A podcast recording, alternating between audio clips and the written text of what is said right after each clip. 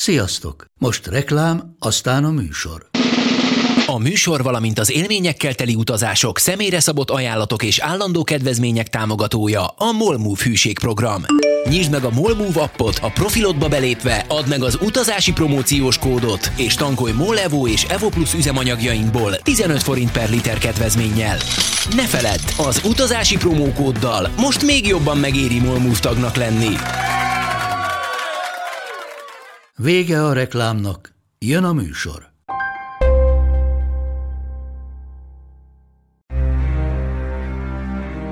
Sziasztok, drága hallgatók, én Mátai András vagyok. Ez pedig itt az Utazási Podcast 45. része.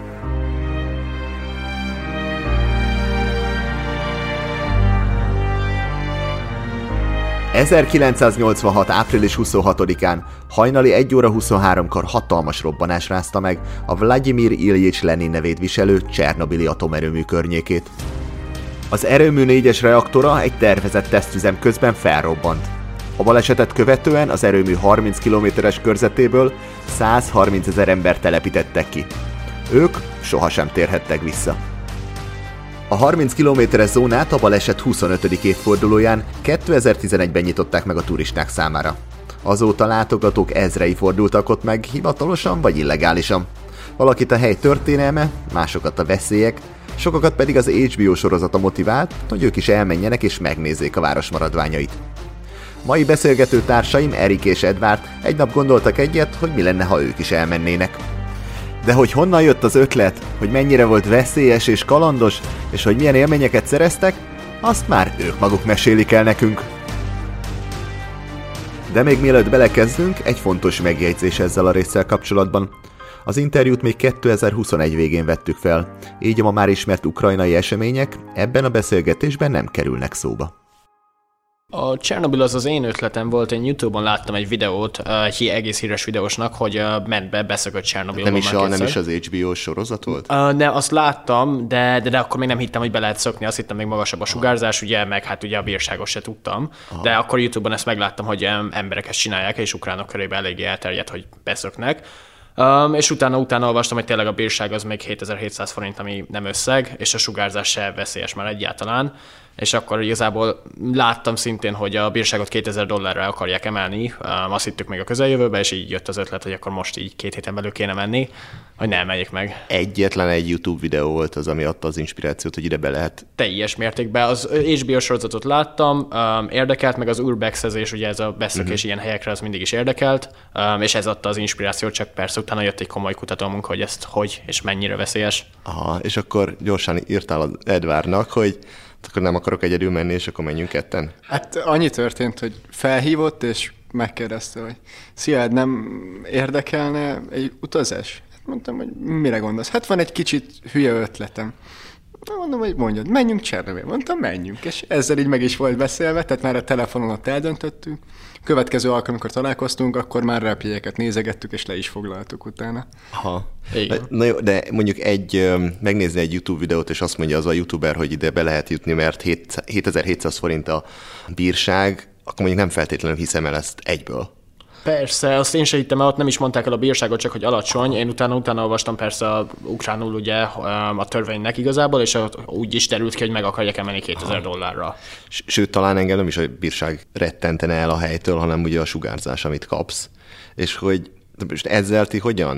Tehát, hogy Mit, mit kutattatok ezzel kapcsolatban, és, és hogyan hitétek el azt, hogy nektek ez biztonságos lesz? Annak ellenére, hogy nem tudom, három youtuber és négy blogger azt mondja, hogy teljesen biztonságos, és majd tíz év múlva megtörténik velük valami, és még megbetegszenek.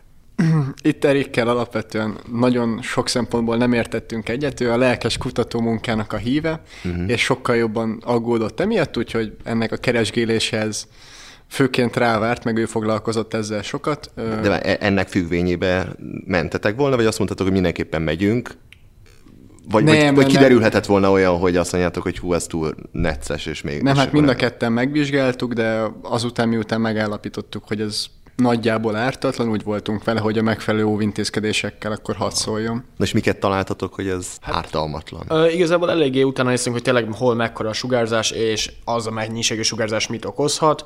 Um, emellett ugye ez logikusnak volt, hogy ugye túrákat szerveznek oda, és a túravezetők ugye minden hónapban ugye heti öt napot eltöltenek ott, és a rendőrök is két heti shiftet vannak ott. Ez adott egy biztos támpontot, hogy biztos, hogy nem lehet annyira vészes.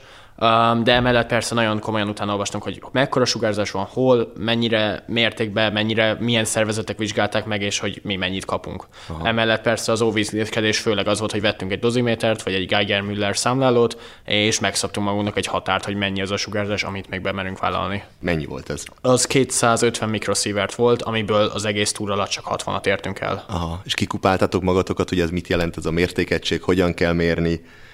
Hát lassan egy íze kell hozzá, nem egy egyetemi diploma, hogy ezt az ember értse, hogy... E, alapvetően egyszerű volt a doziméterünk, az egy pittyeget, amikor nagyon pittyeget, akkor ott nem maradtunk. És Ennyi? E, végső soron leegyszerűsítve, igen. Az első túrán, na majd ezzel kicsit előrébb ugrok, de ott volt segítségünk, és uh, amikor még nem értettünk mindent annyira, meg voltak két helyeink, akkor segítettek nekünk. Aha.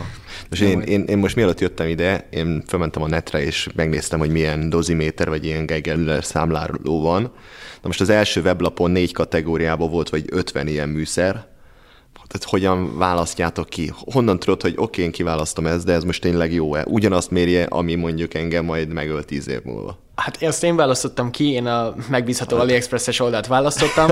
Amiatt bíztam meg az AliExpress-be, amiben egyértelműen nem kéne alapesetben, mivel tudtam, hogy a repülőúton különböző magasságokon megvan adva, vagy mekkora a sugárzás, mivel a repülőgépen is egész magas a sugárzás. Uh-huh. És még kifele menet úgymond bevizsgáltam ezt a dozimétert, mert megnéztem, hogy a repülőn lehetett látni, hogy milyen magason vagyunk, és ott mértem a sugárzást, és az egy az egyben. Ezzel kvázi validáltad azt, hogy ugyanazt. Pontosan. Ha, ha nem működött volna, vagy teljesen abszurd mértékeket mutatott, akkor nekem az első dolgom Ukrajna, vagy Kievbe az lett volna, hogy ott szerzek valamilyen megbízhatóbb dozimétert. Aha. Szóval én igen, Edvardnál egy kicsit jobban aggódtam ezen, hogy így miből mennyire gond lesz, és azért utána olvastam. Én alapvetően nagyon egy matekos ember vagyok, és amikor ott egészen egyszerűen kiszámoltuk, hogy gyakorlatilag a repülőúton több sugárzást kaptunk oda-vissza, mint egész végig Csernobilban, az nekem minden nemű kételjemet így eltüntette, és onnantól kezdve, hogy, hogy láttuk, hogy ha csak nem megyünk kifejezetten radioaktív helyekre, akkor ez abszolút határértéken belül van. Tehát itt a lakásban, Pesten az egyik legmagasabb a sugárzás, amit így szoktam mérni.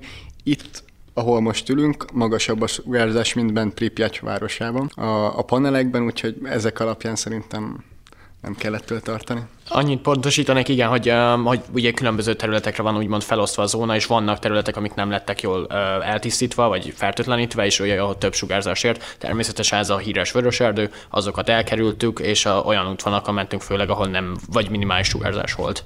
Akkor teljesen megnyugtattatok magatokat. Családot? Nekem a édesanyukám azért kicsit nehezebb volt megnyugtatni, de, de mivel külön éltem, így um, hát úgymond nem de volt beleszólása olyan elmond... mértékben, de, de igen, én elmondtam előre, én igen, ebbe, ennek a híve vagyok. És nem mondta, hogy fiam, nem mész sehova, vagy? Hát um, rám bízta a döntés, mondta, hogy tudja, hogy azért utána jártam ennek az egésznek, és hogy nem mennék olyan helyre, ami tényleg, tényleg veszélyes rám, de hát persze nem örült neki. Aha. Mm, nekem anyukám mindig is tudta, hogy csinálok néha hülyeségeket, ezt aránylag egészen felelősség teljesen csinálom, szóval részéről ez rendben volt. Egyedül nagyszüleimnek nem meséltem el, úgy éreztem, hogy őket felesleges lett volna ezzel terhelni. Nem is értették, hogy miért mentünk ide háromszor Ukrajnába, de és hogyha csak ketten mentetek? Hát én írtam még négy vagy öt barátomra, de mivel ugye a bírságot nem tudtuk, hogy mikor fogják meghozni, nekem egy ilyen 14 napon belül akartam indulni ahhoz képest, amikor kitaláltuk, és hát egyedül Edvard volt az, aki így 14 napon belül is bárhova eljön velem. Um, meg én, én örültem is, hogy ketten mentünk, mert a nagyobb csapatból ugye nagyobb esélyek szúrnak ki, ugye a rendőrök nem tudtuk, hogy ezek a rendőrök, katonák, akik ott vannak, mennyire um, figyelik ezt az egész területet. Igen, azt tudtuk, hogy alapvetően mindkettőnknek egészen jó fizikuma van, én kifejezetten sokat túráztam már, és nagyon-nagyon sokat tudok menni, és az első túrán legelején már láttam, hogy Erikkel abszolút jó párost fogunk tudni alkotni, alkotni és egészen jó tempóban mentünk. A másik két túrán gyakorlatilag a sebességünknek egy töredékét hoztuk, de hát nyilván egy nagyobb csapatnál ez másképp működik. De én abszolút nem igényeltem az első túrán, hogy többen legyünk, így is egészen sok emberrel találkoztunk végül bent, de így, hogy nem volt elég tapasztalatunk, így egyikünk se akarta igazán azt, hogy ebből egy nagy bulit e, csapjunk, először megtapasztaljuk magunknak, aztán másodjára, harmadjára már mehetünk többen. Az első alkalommal már több alkalmat terveztetek, hogy majd ide visszajöttök, vagy? Hát én amikor ben voltam az első alkalommal, és túlestünk egy bizonyos hold, holdponton, utána abszolút bennem volt, hogy én nyáron nagyon szívesen visszajönnék még egyszer, és megnéznék egy pár dolgot, amit most nem sikerült. Aztán nem tudtuk, hogy lesz harmadik, meg ki tudja még hány alkalom. Na de még kanyarodjunk vissza még a felkészülésre, hogy magában a Csernobili lezárt zónában, hogy hogy lehet bejutni, hogy ott a rendőrök hogy viselkednek, hogy uh, miket kell vinnetek, mit, mivel kell készülni, ezt mind blogokból és blogokból szedtétek össze? Um, én a Reddit um, közösségi médián használtam, ott vannak ilyen urbex csoportok, és igazából ott kérdeztem körbe, és a youtubernek a subredditébe ott kérdeztem, hogy ő miket vitt, melyik boltba vásárolt be, mert ugye ott ő is bemutatta a videójában, hogy milyen felszerelést, uh-huh. és igazából azt vettük alapul, meg persze mi is a túra az eddigi túra tapasztalatainkat felhasználva tudtuk, hogy mi, mire számítsunk, mit vigyünk. Um, szóval ezeket Ukrajnába vásároltuk be. Na és akkor mi lett a felszerelés? A legegyszerűbb és a legfontosabb szerintem minden túránál egy nagyon jó bakancs. Ez volt az egyetlen, amit szerintem Erik elrontott, és gyakorlatilag egy leváló talpú bakancsal ment a félúton. Szó szerint lejött az a... Hála nem jött le, de nagyon-nagyon rossz állapotban volt. Szóval a talbetétet azt igen, az utolsó, vagy az első nap, amikor mentünk ott cseréltem meg minden ilyesmi. Ezen kívül alapvetően hideg volt, és esett az eső, úgyhogy esőkabát, meleg pulóverek, nyilván vettünk aláöltözetet, azt még itthon, ezen túl a hálózsák, matrac, víz, kaja, vitaminok, kávé, tea, nagyjából meg volt. most vizet nem tudsz magaddal öt napra vinni. Nem. Igen. Vizet igen, két napra vittünk, körülbelül két litert, vagy hát ilyen egy-két napra. Négyes felett vittünk először. Négyes felett? Négyes felett. Utána ez csökkent, de igen, igen, igen, négyes felett vittünk akkor két napra, és azt terveztük, hogy onnan bentről szedjük a vizet, mert a videókban is mutatták, hogy lehet szedni, mi még nem tudtuk honnan, de, de ott kitaláljuk úgyis. Aha, és ehhez mit kellett? Gondolom kell valami filter, vagy hasonló, ami, ami megszűri a vizet nektek. Igen, a filtert azt én szereztem be, szintén annak is elég Ali, alaposan utána olvastam. AliExpress szintén? Nem, nem, az, abban nem, ott tényleg ott komoly kutatómunkát végeztem, ott, ott azt nem tud, mivel nem tudtam bevizsgálni, hogy ez mennyire ott egy drágább filtert vettem itt Magyarországon. Uh, persze, ami megszűr mindent igazából, egyértelműen a sugárzás nem, de um, utána olvastunk, és a vizet ott elég komolyan bemérték még annó, hogy mennyire sugárzó, és hát az a WHO standardeken belül van, szóval, hogy elmetek tíz szűrés nélkül is lehetne inni olyan, a sugárzás mértéke olyan alacsony. Igen, 2009 óta ott fogyasztható az ivóvíz. Az nagyon durva. Úgyhogy... És, és látom egy YouTube videót, a csávó bemegy valami épületnek a pincéjébe, ahol áll a víz a pincébe, és hogy most akkor innen fogunk inni, kicsit rozsdás, úgyhogy megszűrjük, és azt a vizet itták az ilyeneket kerültük, ezeket nem látom jó ötletnek, szóval az állóvizek, amik kis tavak, vagy ugye pincékbe, vagy ilyen kis pincékbe, meg, igen, pincékbe megáll, azokat hát én kerültem, meg nem tartom Aha. jó ötletnek, mert a sugárzás is meg tud állni benne, nem szűrődik. Mi egy elég nagy tóból, egy ilyen holtákból szedtük, ugye az azért tisztul folyamatosan, és, és ott tudtuk, hogy kevés a sugárzás, és ez a nagy vízfelület tehát feleslegesen kockázatnak nem akartuk mm. kitenni saját magunkat, onnantól kezdve, hogy tényleg egy annyira jó szűrőnk volt, amivel erősen túllőttünk a célom, de gyakorlatilag a napjaink komoly részét kitette maga a vízszűrés, mert nagyon-nagyon-nagyon lassan ment, de magát a vizet, amiből ittunk, azt bevizsgáltatták már előttünk, tehát pont onnan, ahonnan mi is vettük, úgyhogy ezzel együtt plusz a szűrővel azt gondoltuk, hogy teljesen jól működik, és valóban semmi negatív tapasztalatunk nem mm. volt. És akkor előre meg volt a terv, hogy mit fogtok ott csinálni, mit akartok megnézni, hol fogtok bejutni? Körvonalakban megvolt igazából, de persze az egyetlen ugye térképünk, hogy egy Google Maps volt egy műhold kép, és az alapján próbáltuk összerakni, amin hát sok minden nem úgy volt, ami a valóságban. Ugye volt egy folyó, az úsz folyó, amin át kell kelni befele menet, és hát az a térképen nem, vagy hát a műholdon ugye nyáron fényképezték, Aha. télen azért jelentősen nagyobb volt, mint mire számítottunk, az egy nagy akadályt jelentett.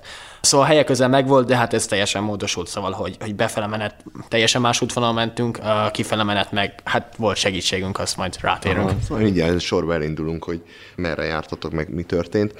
A Monter említette az előbb ezt az Urbexet, és uh, itt a podcastban volt egy interjú mentával, akik beszöktek Bajkonúrba megnézni az űrhajót. Egyébként kísértetésen hasonlít a történet, hogy az interneten összegyűjtesz mindenféle információt, hogy hogy lehet menni, mit kell vinni. De hát Csernobillal kapcsolatban felmerült egy másik kifejezés, az pedig a stalker, stalkerkedés, de hogy ez mit jelent pontosan? A stalkerkedés egy ö, orosz művészfilmből jön igazából, azt a filmet sajnos nem láttam, mai elterjedt fogalma egy videójátékból jön, ami Csernobilban játszódik, és egy alternatív világba játszódik, ahol kétszer történt meg ez a katasztrófa, és, és igazából ott, a, ott gyűjtögetnek ilyen katonák, meg figurák, és ott kell túlélniük, és innen jön a Stalker elnevezés, ez egy rövidítés, um, Scavenger, Hunter, pontosan nem tudom, de ezt meg lehet találni, Um, és ránk szokták, akik beszöknek így, hogy stalkereknek nevezni őket, ugye a videójáték és a film alapján, hogy mi Aha. is ott élünk bent, úgymond gyűjtjük magunknak a vizet, próbálunk túlélni és felfedezni. Aha, de és ez csak Csernobilhoz kapcsolódik a stalkerkedés? Ez, ez csak Csernobil, mivel ugye a videójáték is Aha. Csernobil Pripyat-ban játszódik. De gyakorlatilag ez is egy urbex. Igen, igen, ez teljes mértékben egy urbex, csak ugye van erre egy másik név is, ugye a specialitása miatt. Aha. Na jó, induljunk el. Kievbe repültetek. Igen, igen. Hát Mi volt a terv? Ha jól tudom, taxisztatok. Um, igen, hát Kievbe elsőnek eltöltöttünk egy vagy két napot bevásároltunk, igazából ugye ott szereztük be az élelmet, a vizeket persze, körbenéztünk, próbáltunk még kapcsolatot szerezni, a túraadónk, ő hát valamennyit mesélt Csernobilról, de ő hát persze stalkerkedni nem voltak. És akkor igazából lehet, akkor harmad, másod vagy harmad nap döntöttük el, hogy akkor indulunk reggel, um, az kalandas volt a lelőítás, de Uberrel mentünk, ugye egy um, taxi szolgálat úgymond, nem nagyon akartak levenni a sofőrök, igazából ott több um, Az Ubernél be kell nyomni, hogy hova akartok menni. persze a legközelebbi kis falut, ami még pont a zóna határon kívül van, oda akartuk magunkat taxisztatni, ebből ők is tudták, hogy hova megyünk, meg mi is tudtuk. Aha. De És pont ezért nem akart elvinni, vagy, vagy... Azért nem akartak elvinni, mert nem érte meg nekik ez a fajta hosszabb táv, mert ugye akkor visszafelé üresen jönnek, és nekik a városban überesként akkor éri meg igazán, Pénzkeres, hogyha persze. picit alkudoztunk, egy, talán a harmadik fuvarra jutottunk le, de és még ő is át akart verni minket, de aztán végül kalandosan de lejutottunk. És akkor honnan tudtátok, hogy hova kell menni pontosan? Tehát itt már megvolt a térképen nektek minden egyes pont, hogy hol kell kiszállni, merre fogtok elindulni, hol kell átkelni a folyón. Igen, meg volt igazából, sajnos ez lefele nem sikerült olyan sikeresen, sajnos 30 kilométerrel odébb tett ki a fuvar. Um, Gyalog az azért nem mindegy, az a 30 km. Igen, hát ez egy plusz egy jó fél nap lett volna. Um, hála az égnek lestoppoltuk igazából a nagy része távot igazából. A zóna határig az is kalandos volt, érdekes figurákkal találkoztunk a stoppolási úton. Mi, Uh, mi kikkel találkoztatok? Hát um, beültünk igazából ukrán fiatalokhoz, talán négyen vagy öten voltak egy régi, milyen kocsi volt? Ladában. Egy régi ladában, hát penészedett a tető, az ajtó nem csukódott, ez az orosz ilyen hardbass zene ment. Az, az, az, egy érdekes út volt, de meg, meglepően kedvesek voltak. És egyből tudták, hogy ti hova mentek. Meg hát el is mondtátok nekik. Hát De- látták rajtunk, meg igen, el is mondták. Abszolút lelkesedtek, hogy menjünk, nagyon király, az egyik őjük volt is már bent, és, Aha. és így támogattak minket, illetve előtte volt még egy fuvarunk, ott két középkorú fickó vett fel minket. Az Ukrajnából meglepően jó minőségű autóval jöttek, az így meg is lepődtünk, hogy csak úgy felvesznek, és úgy tűnt, hogy egyébként mindenki, akivel találkoztunk, hogy, hogy szeretik ezt a létet, és hogy alapvetően ezt egyfajta mítosz övezi az egész Csernobili, illetve a Stalker létet. Aha. Úgyhogy nagyon kedvesek voltak az emberek, és igyekeztek segíteni. Ez meg nem mellékesen azért egy hatalmas ipar is épül most már turizmuson keresztül, nem? Az egész Csernobil turizmus, mert hogy oda lehet menni legálisan, és hogy te befizetsz egy csoportba. Igen, igen, az előző évben havonta kb. 10-15 ezer ember ment be, um, ami hát rengeteg, és igazából igen, rengeteg pénz folyik be ennek az ukrán túraszervezőknek és a kormánynak is. A Ukrajnában meg is akarták csinálni UNESCO világörökségnek Csernobilt, és ez még terve van, ami hát um, Az kicsit egy kicsit- meglepő. Kicsit morbidan hangzik. Én is hallottam, egy, én olyan statisztikát hallottam, hogy van olyan nap, amikor ezer ember is bemegy hivatalosan. Szerintetek, aki nem hivatalosan megy be, ehhez képest mekkora szám? Hát ezt satszoltuk, én azt mondanám, hogy egyszerre bent, hogyha jó idő van, szóval ugye télen nem, de ugye tavasztól őszig körülbelül 50 és 150 ember között van be stalkerek. És ez egy akkora terület, hogy itt ö, ti egymásba futtok, találkoztok rendes csoportokkal, Hát a, az ukránok ezt rettentően lazán veszik, tehát gyakorlatilag papucsban, meg ilyen kis szatyrokkal járkáltak benne a városban. mint hogyha lemennének, nem tudom, a tihanyi apátsághoz, és Mint hogyha ugye Balatonra leugranának egy ilyen kis nyári kiruccanásra, és eltöltenek egy hetet, és akkor mennek haza. Ah, de ők a stalkerek. Igen, Tehát, igen. A, a, a, Összességében nagyon-nagyon-nagyon lazán veszik, hozzájuk képest nem is tudtuk, hogy ugye számunkra, mint külföldieknek mennyivel másabb a bírság, meg hogy mennyivel másabb maga a büntetés. Mi sokkal jobban vigyáztunk, de, de aztán úgy idővel hozzá alakultunk a helyzethez mi is. Annyit hozzátennék, hogy igen, ezek a stalkerek, én úgy látom rajtuk, hogy befele menet komolyabban veszik, nem akarják, hogy elkapják, de amint ott vannak Pripyatban, ugye ott tudják, hogy hol nincsenek őrök, azért ott lazában veszik, és kifele menet meg véginkább, mert hogyha elkapják őket 7000 forintért nem kell lesétani 60 kilométert, ami hát nekik megéri legtöbbüknek. tényleg a fuvar hazafele, akkor megvan. Abszolút. Tehát ez valaki meg is játsza, hogy akkor gyertek, kapjatok el, kifizettem a pénzt, 7000 forintért vigyenek vissza. Az Hát. utolsó túránkon most ősszel három vagy négy csapattársunk ezt meg is játszotta, ők hamarabb akartak kijönni, hogy Kiev meg eltöltsenek egy napot, és ők elkapatták magukat. És ez így működik, és tényleg befizeted a 7000 forint, befizeted, kihoznak, ennyi, bennyi.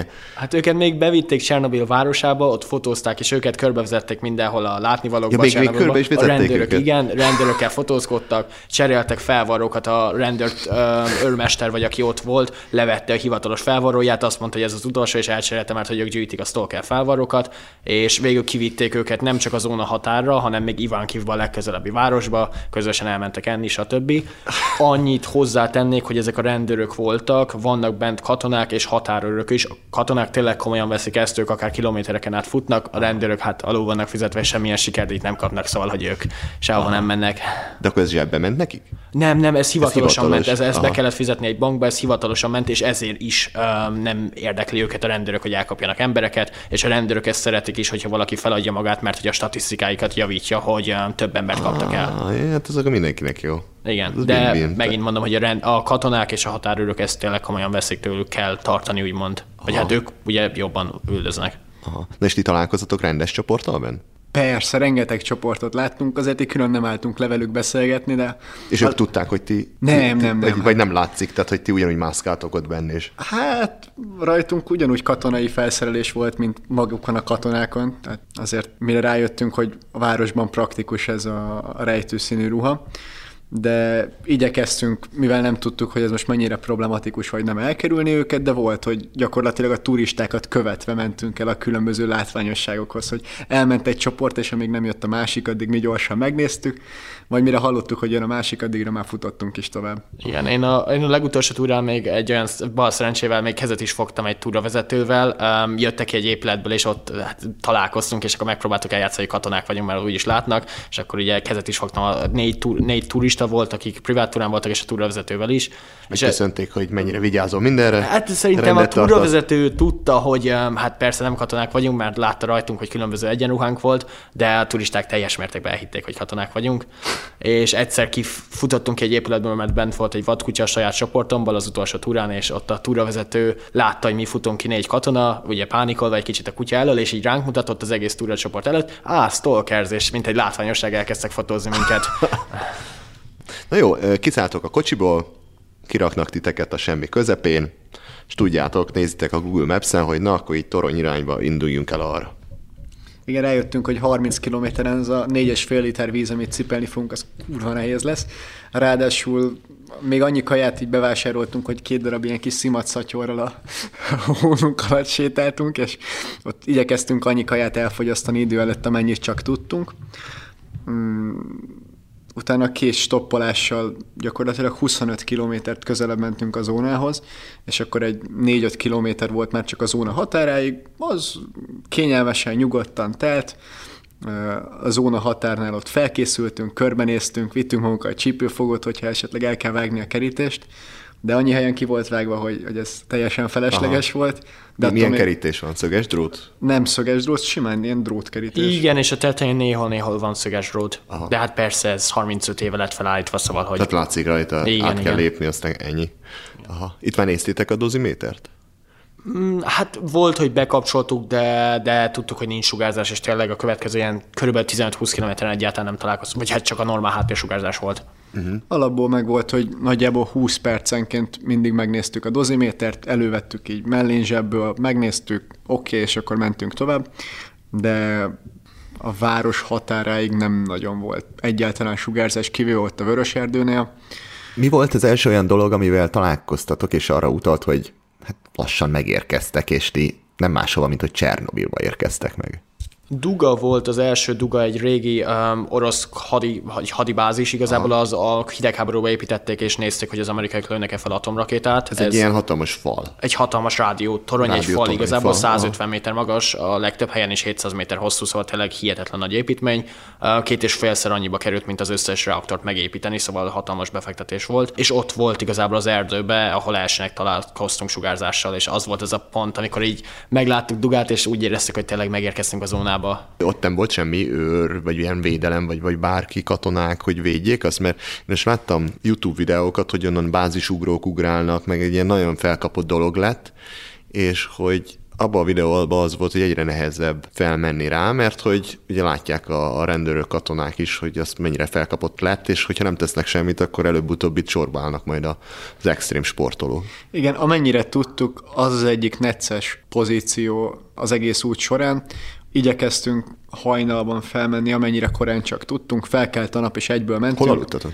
Az erdőben. Erdőben. Úgyhogy leraktuk a kis matracainkat, hálózsákot, a reggel egy hatalmas nagy esőre ébredtünk.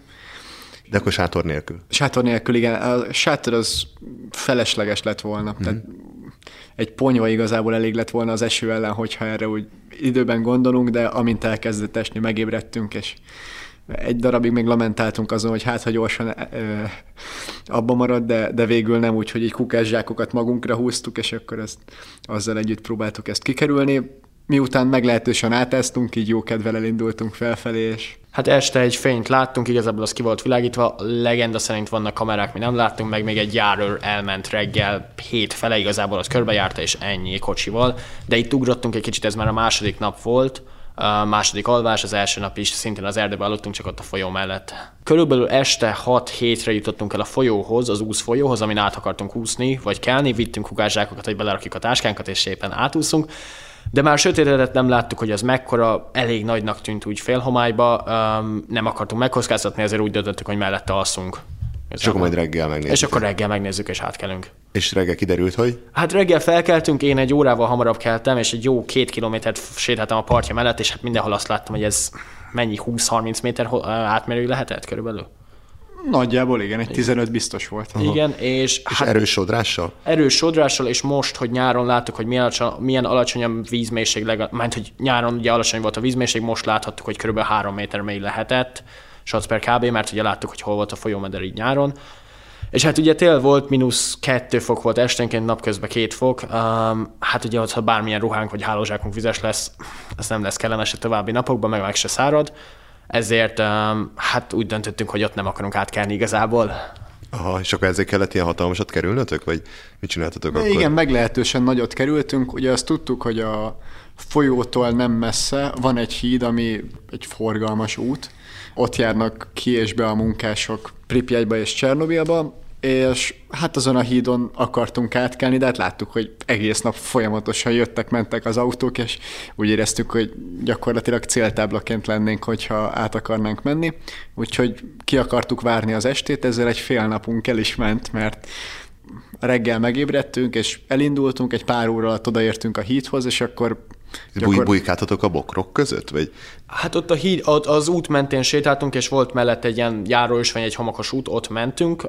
Persze, ha jött egy kocsi, egyből lebuktunk. Tehát akkor itt már bujkáltok Itt határozottan, ah, abszolút, igen. mert a főút mentén mentünk, ahol minden turista, Aha. mindenki, és tényleg minden 30 másodpercben ment el egy autó körülbelül. És hát a nappal igazából a híd alatt töltöttük, ott aludtunk. Még megpróbáltunk a híd alatt átmenni, hát ha a lábain át tudunk kelni, próbáltunk farönköket ledönteni, hogy hát ha, de hát láttuk, hogy ott az esélytelen simán megvártuk az estét, aztán amikor úgy tűnt, hogy eljött az idő, akkor gyakorlatilag az éjleple alatt átmentünk, és akkor egész éjszaka mentünk, még el nem jutottunk Dugáig. Igen, körülbelül hajnali 3-4 fele értünk Dugához, az egy jó hosszú túra volt, és ott tudtunk a főúton haladni, ami nagyon-nagyon megkönnyítette, mert ugye az le van betonozva. So, a, mindenki azt mondja, hogy az Ukrajna legjobb útja ott bent, mert ugye a turistáknak megcsinálták. Um, és elértünk Dugához, és ott aludtunk 3-4 órát, és akkor reggel hét fele keltünk, láttuk a járőrt, láttuk, hogy elmegy, és akkor mentünk megmászni Fölmászotok a tetejére. Igen, igen. Akkor még a kis dugára másztunk föl, mert kettő van. Az elsőt építették prototípusnak, ami 75 méter magas. Utólag kiderült, hogy ez jó nagy hülyeség volt részünkről, mert onnan, mivel azt építették hamarabb és csak prototípus,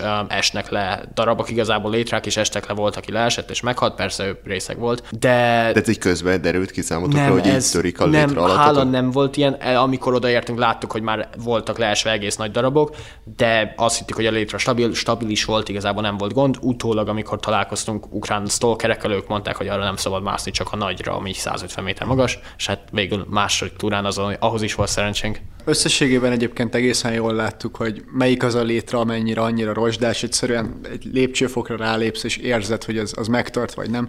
Illetve három méterenként van létre, tehát így cikcakba fel tudtunk menni a jó minőségű létrákon, de azt hiszem, hogy mindkettőnknek talán az volt az egyik legnagyobb élmény. Az első, meg a második túrán is. A harmadik túrán már végül kihagytuk, mert ott inkább az alvást preferáltuk akkor. Igen. És milyen annak a tetején állni? hihetetlen élmény, tényleg az egész, ugye egész, vagy hát Ukrajna azon része teljesen alföldi um, terület, szóval nincsenek síkságok, igen. Mindent be lehetett látni, ott volt elsőnek, ahol láttuk a reaktort a távolba, az egy eszméletlen Onnan láttátok élmény. meg először? Ott láttuk meg elsőnek, és ez egy eszméletlen élmény volt, hogy tényleg reggel felmászunk, napfelkeltére, két napot végig szenvedtünk, úgymond, és, és meglátjuk a reaktort, ugye a szarkofágot, meglátjuk Pripyatot, és tényleg fent Az vagyunk. ilyen libabőrös ott? Határozottan minden, igen. Abszolút, már csak a szél miatt is, ami majd, hogy nem ledöntött a lábunkról, és próbáltuk a kesztyűben, meg kesztyű nélkül egymást fényképezni, miközben lefagyott a kezünk, meg a másik figyelt arra, hogy le ne essem. Na, abszolút nagy élmény volt. Hát Igen, igen. Teljes mértékben bakancslistás élményes. Háromszor voltatok, az első volt áprilisban, amikor elég hideg volt. Áprilisban, utána a második az júliusban a szülinapomnál volt, és a harmadik pedig most októberben. Nyáron nagyon-nagyon jó időnk volt, kifejezetten meleg volt, tehát ott, ott inkább megsültünk. Az, az októberi idő, ez, ez egészen jó volt, picit, tehát már az őszies időnél azért jóval hidegebb, de, de az áprilisi volt messze a legnehezebb. Tehát ott, Igen. ott hideg volt, esett az eső, átfagytunk. Hát a felszerelésünk se volt a legmegfelelőbb, um, meg igen, hát az útvonalakat se ismertük úgy, szóval a másik kettő túra az már szerintem jelentősen könnyebb volt igazából. Amikor visszamentetek második, harmadikra, akkor már így fejbe megvolt, és emlékeztetek, hogy merre jártatok, már szinte térkép se kellett? Tehát, hogy ennyire ki lehet ismerni magadat? Sokat segített, igen. Tehát amikor mentünk befelé, akkor az alapútvonal az egészen egyszerű. Megyünk kétszer magas feszültség alatt, picit jobbra belmenni egy úton, átkelni a folyón, megint tovább. Pripyat határáig aránylag egyszerű az út, illetve Dugáig, onnantól kezdve kicsit komplikáltabb, meg a város memorizálni azért az picit több időbe telik, de hát idővel ebben is rutinunk lett, mint mindenben. Igen. Emellett még amikor találkoztunk ukrán stalkerek, az egyik, hát így kifejezetten kedvesek voltak, tényleg mindenben segítettek, erre majd rátérünk, de ők bejelöltek egy útvonalat igazából, meg ők megmutattak, megmutattak egy jobb térképet, amit ők használnak, ami direkt offline navigationhez van, és, és rajta van igazából szinte minden útvonal. Na és akkor a rádiótoronytól, akkor elindultatok, következő cél az már a városnak a határa. Igen, igen, igen. Ott azért egy kicsit nehezebb útvonalunk volt, nem, ott azt nem terveztük meg, szóval másfele akartunk eredetileg menni, um, és hát egy erdőn keresztül próbáltunk menni. Volt sajnos egy nagyon nagy erdőtűz körülbelül két éve. Ez pont a vörös erdő égett le, vagy azon kívül Vörös is? erdő is, az is, azon kívül is sok terület, és ahol mi is sétáltunk, az is leégett, és hát ez egy hihetetlen nehéz terep volt, mert egy, egy erdőbe mentünk, rengeteg kidőlt fa volt, nyírkosak voltak, um, ajnövényzet az hihetetlenül benőtte őket, és hát ott tényleg mennyi, két kilométer per órával tudtunk haladni. Annyi sem. Tehát folyamatosan esett, rettentően csúszós volt, ilyen szúrós ajnövényzet volt mindenhol, a fák nem voltak elég stabilak, mert elkorhattak és rothattak, úgyhogy az, az komoly szenvedés volt, sikerült a hálózsákomat elvesztenem. Egy kiégett fekete erdőben egy fekete hálózsákot elvesztettem, és akkor próbáltam utána Mivel megtalálni. Le, leesett, leesett a zsákodról. Igen, igen, igen, fel volt rakva ugye a táskánknak a hátuljára, Aha. valamennyire még oda is volt ö, így gumipókozva, csak így kicsúszott, és nem vettük észre, ahogy, ahogy ott hagytuk. Úgyhogy onnantól kezdve sokkal didergősebben teltek az estéim. És onnantól mi volt onnantól? Hát tekintve, hogy éjszaka fagypont alatt volt, így igyekeztünk nappal aludni, illetve benne a városban ahol lehetett olyan házakat keresni, aminek ugye rendesen van ablaka, zárható, és van hmm. még mondjuk egy ágykeret, amin tudunk normálisan aludni. Hát de azért ott is meg lehet fagyni. Meg lehet, de azért be lehetett fűteni, mi- vittünk Aha. kis gázfőzőpalackot a, a víz forralásához, azzal tudtunk, és ugye egy kis szobába volt, hát akkor majd négy ember, de erre majd rátérünk, és, és azért az ugye elég kellemesen befűtötte, meg az ablakokra fekete kukászsákok voltak húzva, ahogy ne szűrődjön ki a fény, és azért az is tartotta a meleget. Ezt így csináltatok, meg így ezzel készültetek, vagy egy, egy olyan szobát vagy lakást foglaltatok el, ami már be volt rendezve a stalkerek által? A kukászsákokkal abszolút készültünk, talán amiről nagyon gondolkodtunk, hogy kidobjuk-e vagy nem, de, de végül nagyon-nagyon jól jött. Ugye azért kell, hogy amikor ben vagy egy épületbe, akkor a fény ne szűrődjön ki, és Így a van, katona, ne bukjál le egyből a rendőrök Igen, katona igen.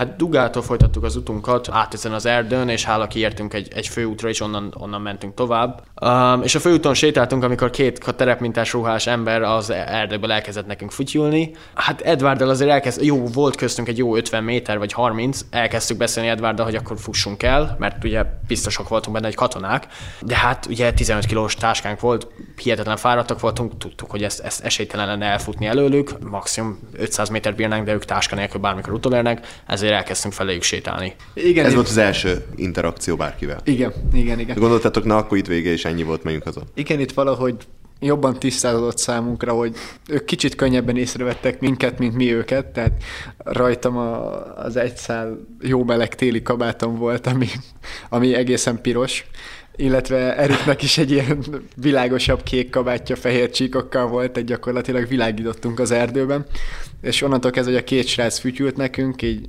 összenéztünk, és mire visszanéztük, alig találtuk őket, tehát annyira beleolvadtak az erdőbe. Itt éreztük, hogy legközelebb majd ezen praktikusabb lenne változtatni.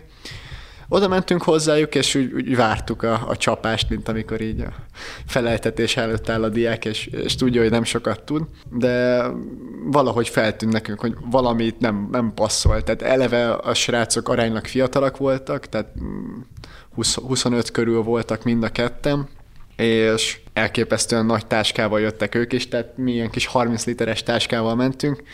Az egyiknek 75 literes volt, a 75 másiknak 100. És, és én a karján szúrtam ki elsőnek, az volt az első ilyen indok, vagy hogy mondjam, ami így megnéztem, hogy akkor ők nem katonák valószínűleg, ahogy Stalker felvarrót, és ott, ott kezdtem el reménykedni, hogy akkor ők lehet, hogy stalkerek, meg barátságosan beszélgettek hozzánk, az egyik nem beszélt angolul, a másik tört angolal beszélt, és hát úgy elkezdtünk igen beszélgetni, és hát rájöttünk, hogy igen, ők valójában stalkerek, és hát ott hihetetlenül megörültünk. Látták, hogy hihetetlen amatőrök vagyunk, ők nagyon-nagyon barátságosak voltak, meg tetszett nekik, hogy külföldiek vagyunk, és hogy külföldiek, én nem is ismerek mást, aki, mert általában ukránt felszoktak bérelni, hogy őket a zónába. A híres videós, akiről előbb meséltem, ő is felbérelt egy ukránt, hogy vigye őket, és hát hihetetlenül tetszett, hogy ezt így mi megpróbáljuk.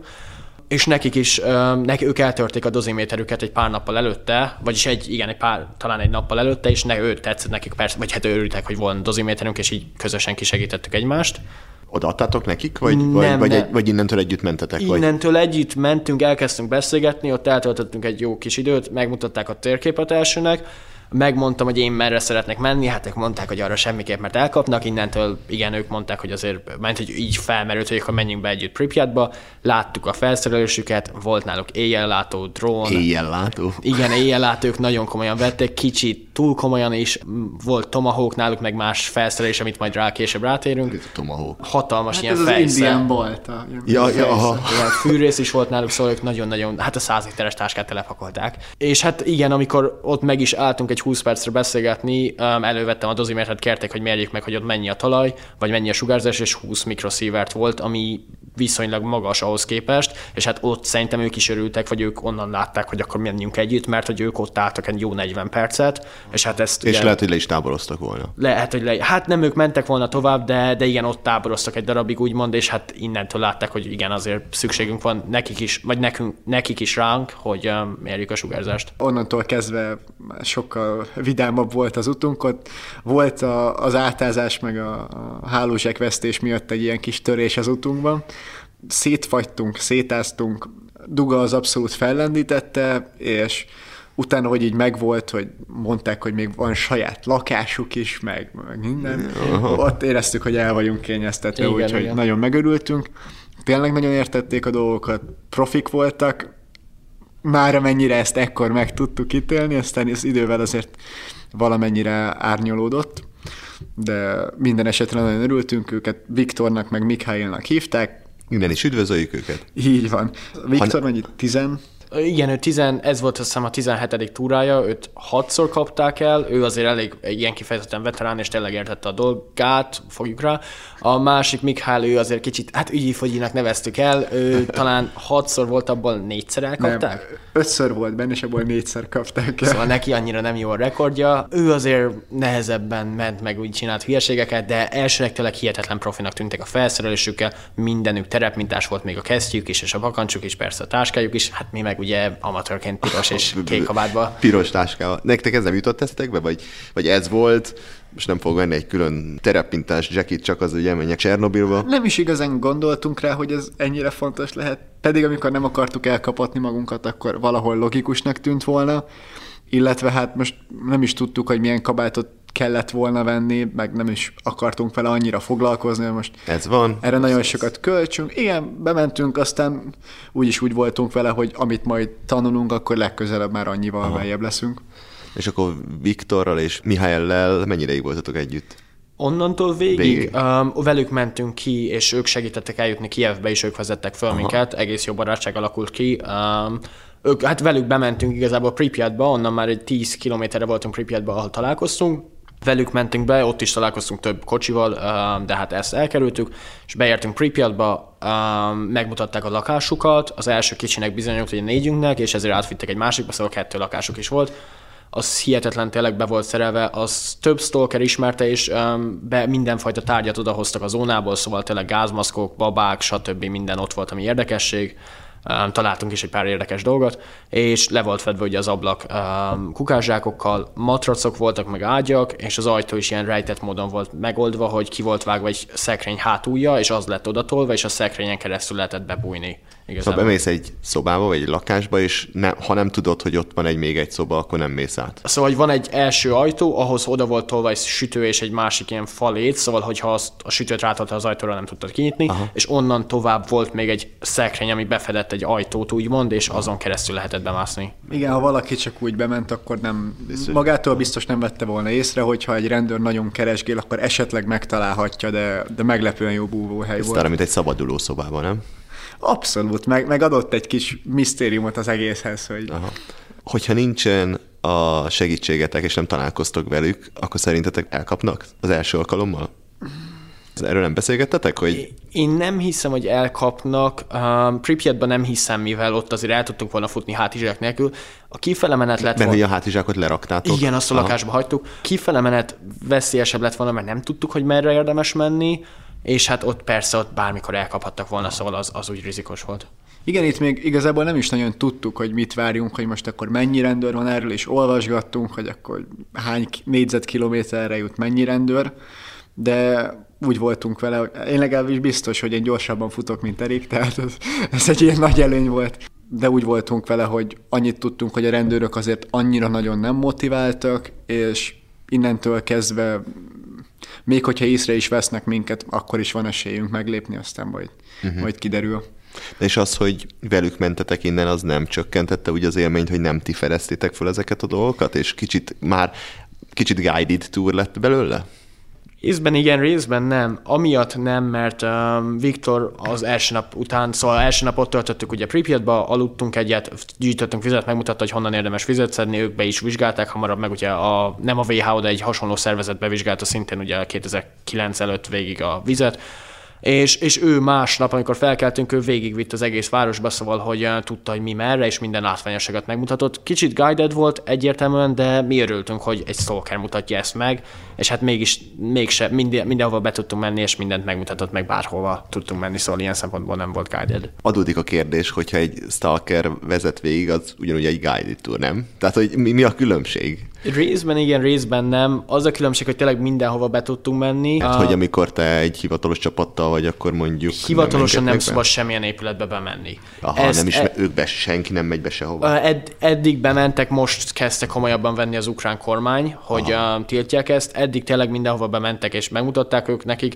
de mostantól, és most beszéltem többen ismerősöm, akik volt hivatalos túrán, nem viszik be őket sehova. Aha. Szóval igen, igen, ők körbevezettek, és hát igazából megmutattak olyan helyeket, amiket a hivatalos túrák, hanem és persze Edvarddal is szabadon tudtunk felfedezni. Azt gondolom, hogy számomra abszolút csak pluszba hozzáadott. Az egyik, hogy láttuk ennek egyfajta kultúráját, tehát ott voltunk két ilyen egészen kezdő, és, és akkor láttuk, hogy innen hova lehet eljutni, de azon túl, hogy megnézt, hát, hogy egy teljes napon keresztül mentünk a városba, és kerülgettük a turistákat, próbáltunk ott suhanni az épületek között, de ezen túl ugyanúgy megvolt a szabadidőnk, meg a lehetőségünk, hogy megnézzünk bármit, amit akarunk, ami végül meg is lett.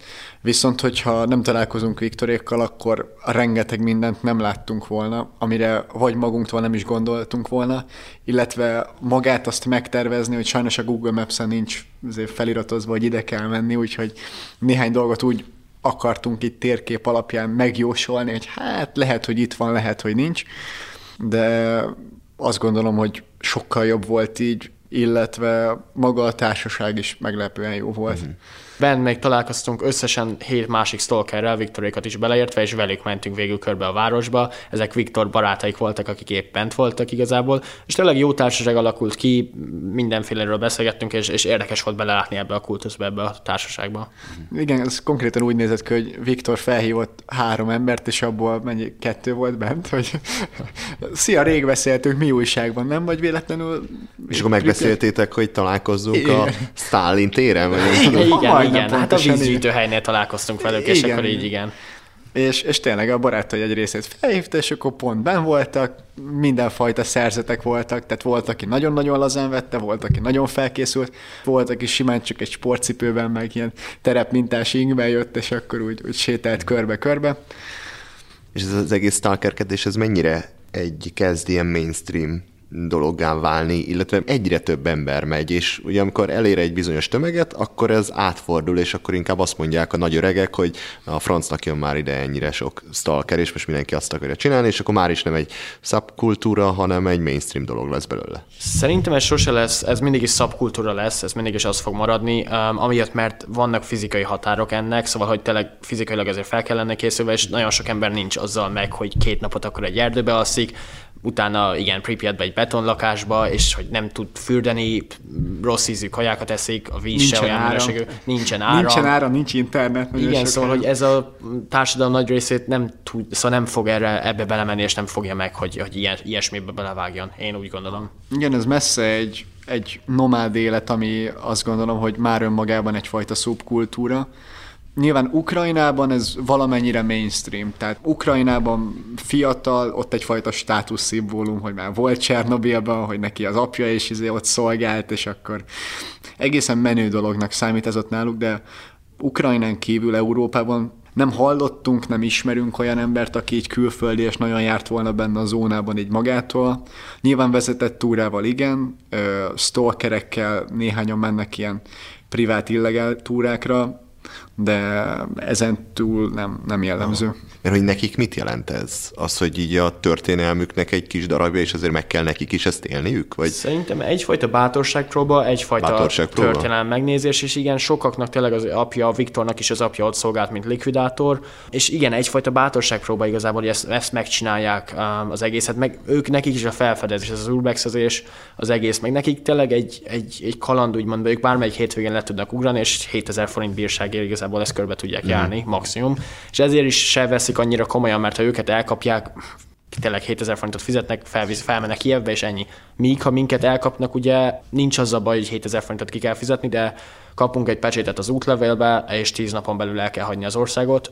Bármikor vissza tudunk menni, de ugye akkor ott nem tudjuk újra próbálni ezt az egészet, és ugye a kiutazás, a szállása együtt azért ez egy ilyen... Hát meg nem tudtuk, hogy most ennek van-e valami extra büntetési része, most az is így be volt lengetve, hogy akkor kitiltanak egy időre az országból, vagy nem ezt nem tudtuk, amíg meg nem tapasztaljuk, és igazából nem akartuk kipróbálni, szóval sokkal inkább figyeltünk, mint a többiek. Uh-huh. Igyekeztünk mindig picit jobban úgy készülni, hogyha a véletlenül így lármásak, vagy hangosak, vagy lassabbak, akkor vagy gyorsabbak tudjunk lenni, vagy, vagy jobban el tudjunk bújni, szóval itt már felkészültünk, a srácok kölcsön adtak nekünk tartalékruhát itt már benne a városban, mert mondták, hogy ezzel úgy világítunk mind a kette, hogy, hogy ez katasztrófa, úgyhogy kaptunk rendes terepmintás surranókat, azzal együtt már Miért úgy, nekik volt egy plusz pár, vagy tartalék, vagy, hát, vagy mindkettejüknek, az, tehát a Viktornak konkrétan minden cucca terepmintás volt, tehát a kamáslétól kezdve de mondjuk az, nem viszek kettőt egy ilyen túrára, hanem van egy bejáratott bakancsom, és azt elviszem. De meg, mind, hogy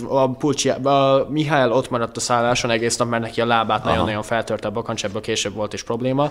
Um, és neki például Edward megkapta a kabátját, én azt Ja, hiszem ja, Viktornak értem. a pulcsiát, Aha. szóval, hogy így Ja, ja, igazából ja, így megoldott. plusz pulóvert, meg pólókat, ilyesmiket vittek, tehát hogy abszolút több réteggel készültek, hogyha esetleg még hidegebb lesz, vagy még ö, melegebb. És napközben így, hogy jó idő volt, így, így abszolút tudtak is adni cuccokat, illetve tényleg Mihály gyakorlatilag véresre törte a lábát. Hiába tűnt úgy, hogy, hogy rettentően profik, azért voltak ilyen... Kis apró jelek, hogy azért. Igen, igen, Igen, igen. hát ez majd kifele mellett igazából majd elmeséljük, hogy mi miatt. Um, igen, az éjjel látójukat használtátok ti is? Tehát, hogy volt, hogy odaadták nektek, föl, menjetek fel a háztetőre, nézzetek Pont, körbe. pont így történt, felmentünk velük a háztetőre, és akkor így mondta Viktor, hogy és akkor nem akarunk kipróbálni egy éjjel láthot. És Dehogy nem. Összenéztünk, hogy de, és így megnéztük, és az éjjellátón keresztül így körbenéztük, elképesztő, hogy azon túl, hogy ilyen zöldes fénye van az éjjellátónak, így láttuk az összes épületet, ott világított a reaktor, más stalkereket ki is szúrtunk, egy másik lakásba, hogy égett a lámpa. Ők nem Falon raktak, keresztül, Nem, vagy a- nem, nem, az ablakot nem rakták le kukászsákokkal, vagy nem fették Aha. le, és, és igen, hát ki is szúrtuk. És hát igen, igazából minden tökéletesen lehetett látni, azon kívül, hogy tényleg zöld volt, Jó. minden tényleg, mintha nappal lett volna. Állatokat?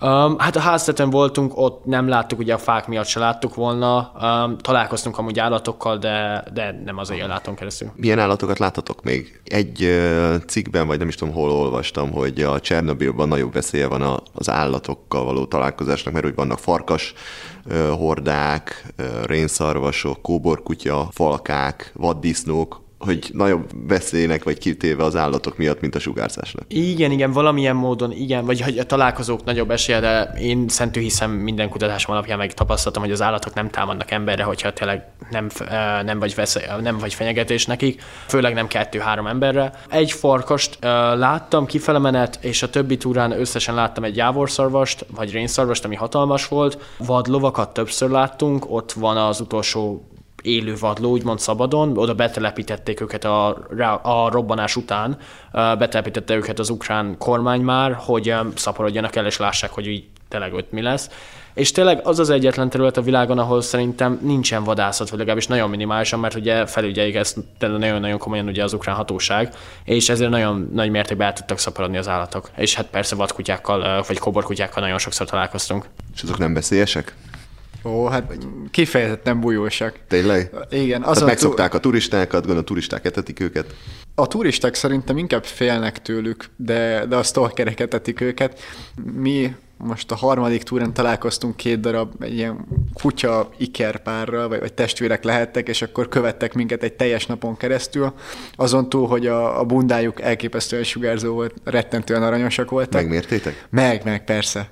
Ilyen hat, hatos sugárzásuk volt, összehasonlításképpen, ahol Mikhailékkal találkoztunk, ott 20 volt, tehát annak egy, egy töredéke. Igen, de repülőn csak ö, 10 ezer méteren 3,5 mikrosievert per óra, és ugye a kutyákon kb. 6 volt, szóval azért az, az sok. Főleg, hogy belélegzik a port. Igen, aránylag rövidebb ideig is élnek elvileg a, az állatok bent a zónában, de ezen túl bármilyen állat, amit láttunk, meglehetősen egészségesnek tűntek, és jó, jó húsba voltak. Tehát ott kifel, amikor jöttünk, akkor láttunk egy teljes vadlócsordát, és hát az az elképesztő volt, hogy tőlünk 100 méterre így, így 15 vadló így átlovagol a, a réten, és akkor Megálltak, megnéztek minket. megnéztek minket, kicsit legeltek, aztán mentek tovább, Igen. és ó, hát ilyet. Ami még egy érdekes tény így, hogy a lebomlás például a fáknak, meg minden ilyesminek nem nagyon történik Csernobilban, mert hogy az mikroorganizmusok a sugárzást kifejezetten érinti és elhaltak. Ezért, ahol mi is mentünk duga mögött az erdőbe, ahol ugye egy-két éve volt egy erdőtűz, ott minden éppen megmaradt a elkorhat fák, szóval nem nagyon bomlottak le. Le. Persze ennyi időt nem bomlanák le, de nem látszott semmi. Um, igen, mivel ez lassan történik ott meg. Viktornak volt az édesapja, aki, aki ott dolgozott, hogy mit csinált pontosan. Igen, igen. Meséltek ők sztorikat, olyan sztorikat, amit mondjuk az apukája mesélt el neki, vagy a családja, és, és uh, így átadtak nektek? Vagy... Szerintem ő se tudott erről sokat, mesélt arról, az ő apja likvidátor volt, és ö, mesélte, hogy egy pár éve... Elmesélitek, hogy a likvidátor micsoda, aki nem látta az HBO sorozatot?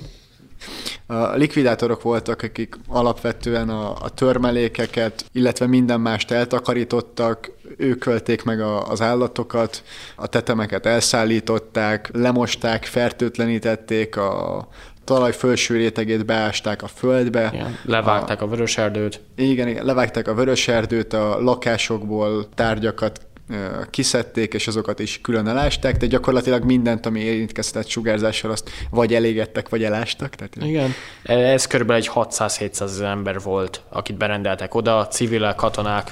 6-700 ezer? Igen, igen, pontosan 6-700 ezer hatalmas munka volt. Um, ugye ez az egész terület, ami le van zárva most ötször akkora, mint Budapest, szóval tényleg hihetetlen nagy, és ugye Pripyatban közel um, 40 ezer ember lakott, és hát ugye minden lakásban mindent ki kellett dobálni és eltemetni. Minden tárgyat, mindent kiszedtek? Természetesen megmaradtak, szóval mi is ugye a szekrényt, amit említettünk, voltak ágyak, de tényleg a lakások több mint 90%-ában semmi, csak a betonfalak, radiátor, és, és ennyi. Most két-három éve még, a, a, amiket nem is tudtam, most tudtam meg, hogy a, a meleg vízeket, amik a talajba vezettek, azokat is felásták, azért mert ott elmetek megállt a víz, ami is radioaktív volt, és azt el akarták tüntetni. De most én amiket láttam filmeket, fotókat, azon egy csomó olyan kép van, hogy mindenféle milyen tárgyakat mutogatnak, fotók, képek, könyvek, zongora, ugye az nagyon híres, hogy ott egy zongora, babák és hasonlók vannak, akkor az hogy maradt meg, vagy, vagy nem végeztek ilyen ekkora teljes munkát? Ami érdekes, és ezt nem tudom pontosan, hogy ez miért így volt, hogy a, a közintézményekben, szóval iskolák, óvodák, irodák, ott szinte minden megvan a mai napig, ugyanúgy. A lakóházakból tüntettek el szinte mindent, de hogy említettem, az iskolákban tényleg a iskolapadok fel vannak rakva egy, egy szobába, rengeteg gázmaz található babák, a lakóházakból tüntették el a nagy része dolgokat. Ennek, hogy mi volt a logikai menete, nem Ez tudom aha. sajnos. Annó sokan mentek oda fosztogatni is, ugye hát, ha még találnak valamit, és ki is volt adva a rendőröknek, akik figyeltek erre a területre, még ugye közvetlen a robbanás után, hogy egyből lőjék le, aki oda megy fosztogatni. Persze ez nem történt meg mindig, a rendőrökkel meg oldották, hogy le legyenek fizetve, és akkor közösen elosztják a zsákmányt. Ez még ma is megy, nagyon sokan mennek be színes fémet lopni, És ez a színes film, ez nem sugároz? de természetesen az. Csak a pénz az fontosabb, vagy igen, az ukrán kormány is nagyon nagy mértékben folytat um, havágást. Pár éve volt egy temető, ahol rengeteg tank volt, amit Edvarddal meg akartunk nézni, és ez, ez egy éve körülbelül eltűnt az összes tank. És én egy kommentet olvastam, természetesen ezt nem lehet ellenőrizni, hogy ez igaz-e vagy nem. Ugye Ukrajnában is van egy háború Donbassba, és egy katona mondta, hogy megmérte az egyik tankot, és radioaktív volt. Szóval lehet, hogy az ukrán kormány ezeket az annó szovjet tankokat most felújítja és használja. Természetesen nem lehet ellenőriztetni semmilyen módon, csak De azért láttunk már ilyet a történelemben, hogy, igen, hogy igen. ez, ilyen hasonló dolog soha megtörténhet. Igen, és mert- a, amit szintén előbb említettem, hogy ugye felásták a melegvíz csatornákat azért, hogy ugye ne legyen sugárzás, itt is olvastam, hogy azt eladta az ukrán kormány. Persze ezt nem lehet tudni, hogy ez igaz-e vagy nem, de erről is hallottam történetkel, szóval azért ez még a mai napig megy. Mi is Edvárda rengeteg-rengeteg favágóval találkoztunk bent. Ez nem tudjuk, hogy mire megy ez a fa, hogy ez csak azért, hogy tüntet, hogy takarítsák föl, vagy, vagy ugye kidolgozásra, de hát valószínűleg fa kidolgozásra. Az durva. Igen.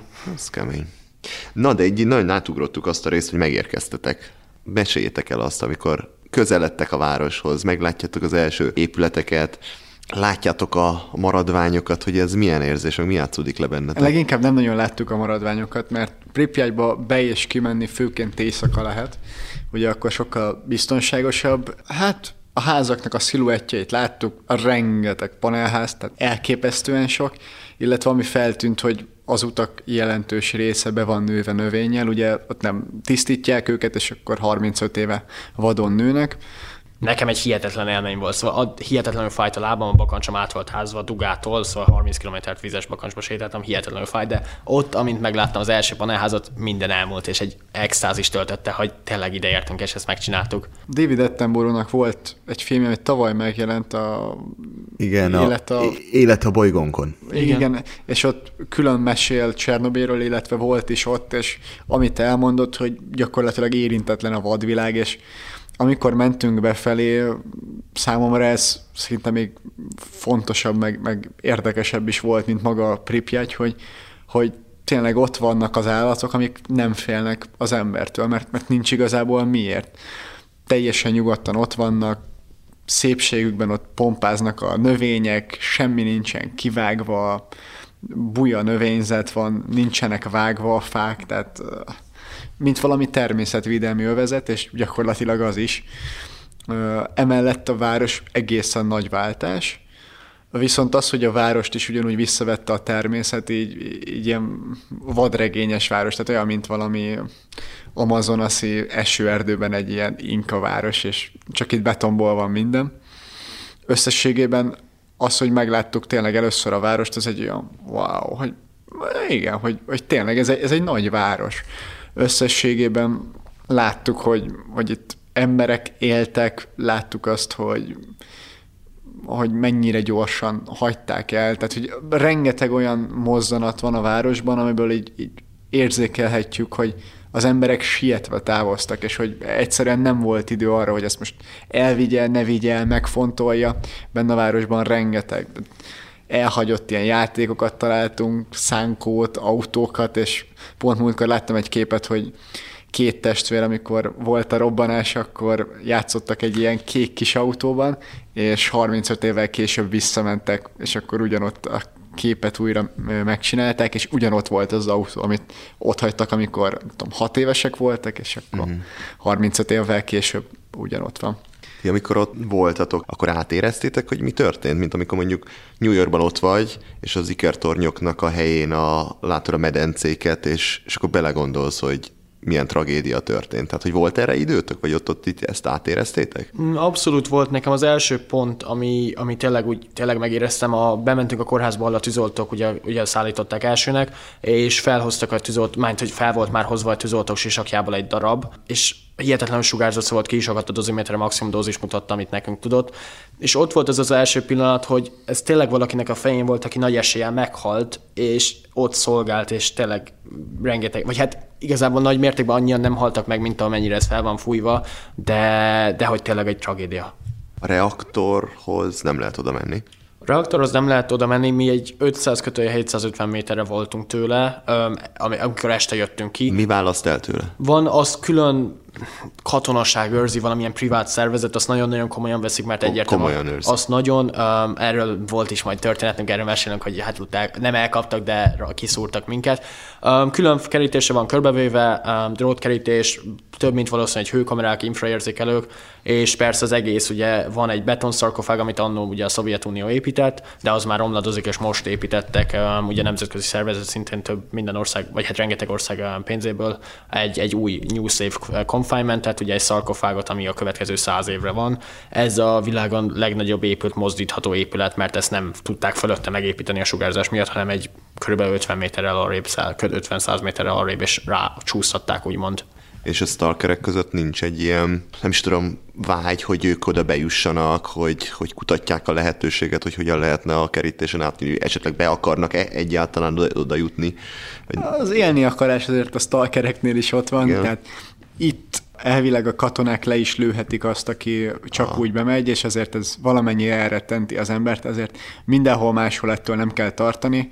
Hivatalos túrán elvileg be lehet menni egyes részeibe, akit nagyon érdekel, szerintem úgy, úgy el tud menni, illetve el is megy. Tehát mi is gondoltunk arra, hogy egyszer megnéznénk ezt egy hivatalos túrán, hogy mit mondanak. Akkor gondolom, hogy védőruhát kapsz, meg igen, kicsit igen, komolyabb a, a, Ott a persze, felkészülés. Maszk, védőruha. Mi is vittünk maszkot persze a poros épületekbe, ahol ugye nagy volt a sugár, vagy hát volt sugárzás, de ott igen, maszk, védőruha és a irányító központot, ha jól annak nevezik, ahol a, irányították a négyes aktort, azt meg lehet nézni.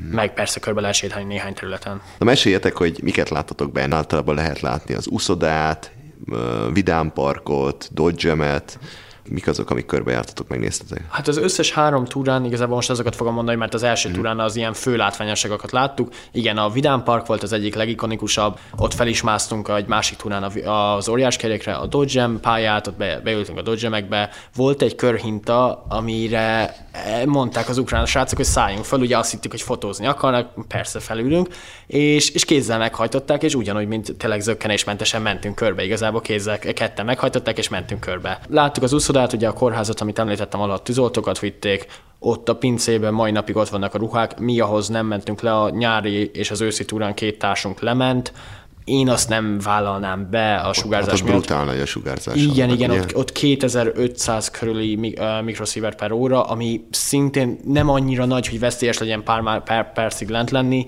de hát az, az messze menőkig hihetetlen nagy. Láttuk a karmot, ami egy ikonikussá vált, az egy markoló fej, amit hát senki se tud, hogy mire használják, de valószínűleg a grafitot szedték le a reaktor tetőről, az a mai napig egész sugárzó, ott is kiakadt a doziméterünk megnéztük a mozit, van egy ilyen nagy kultúrház, ahol ott volt külön színházterem, hatalmas nagy csarnokok, volt néhány 16 emeletes ház, ami, ahonnan ugye a legjobb kilátás van az egész városra. Nekem nagyon nagy kedvencem volt ez az autó, illetve ilyen tanktemető, Ja, kikötő volt még. Ja, igen, igen. A, igen, lehet mondani, hogy egy rendes ilyen csónak és jacht kikötő, ahol egészen szép hajók így ott voltak hagyva, volt, ami még éppen pont javításon volt ott, volt, ami teljesen kész van, és egyszerűen csak vízre kellett volna bocsájtani. Volt még egy hely, ami nekem nagyon érdekesség, és az hagyott a legmélyebb nyomot. Van egy Jupiter nevezetű gyár, ahol e- elektronikai dolgokat gyártottak igazából, de kiderült a robbanás után, és ez nem nagyon terjedt el csak komoly utánolvasásnak, hogy van egy bunker része a Jupiter gyár alatt, egy hatalmas bunkerrendszer, és több mint valószínű, hogy az oroszok um, igazából haditechnikai eszközöket gyártottak még a, rob- még a robbanás előtt ott lent.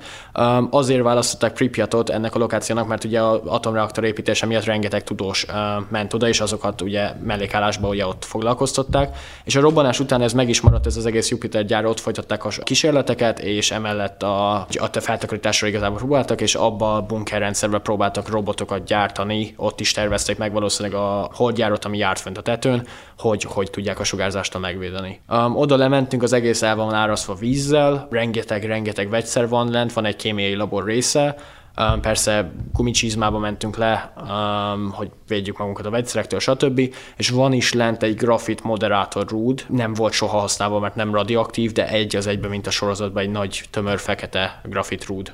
Itt közben mindenhol mértek? Ti úgy mentek, hogy méritek, hogy mi mennyit sugároz? Pripyatban nagyon jó volt a feltakarítás, az egy szabályunk volt, ha bárhova leülünk, vagy mondjuk két percre tovább egy helybe állunk, megmérjük a sugárzást. És az, hogy valamit megérintesz, vagy megfogsz?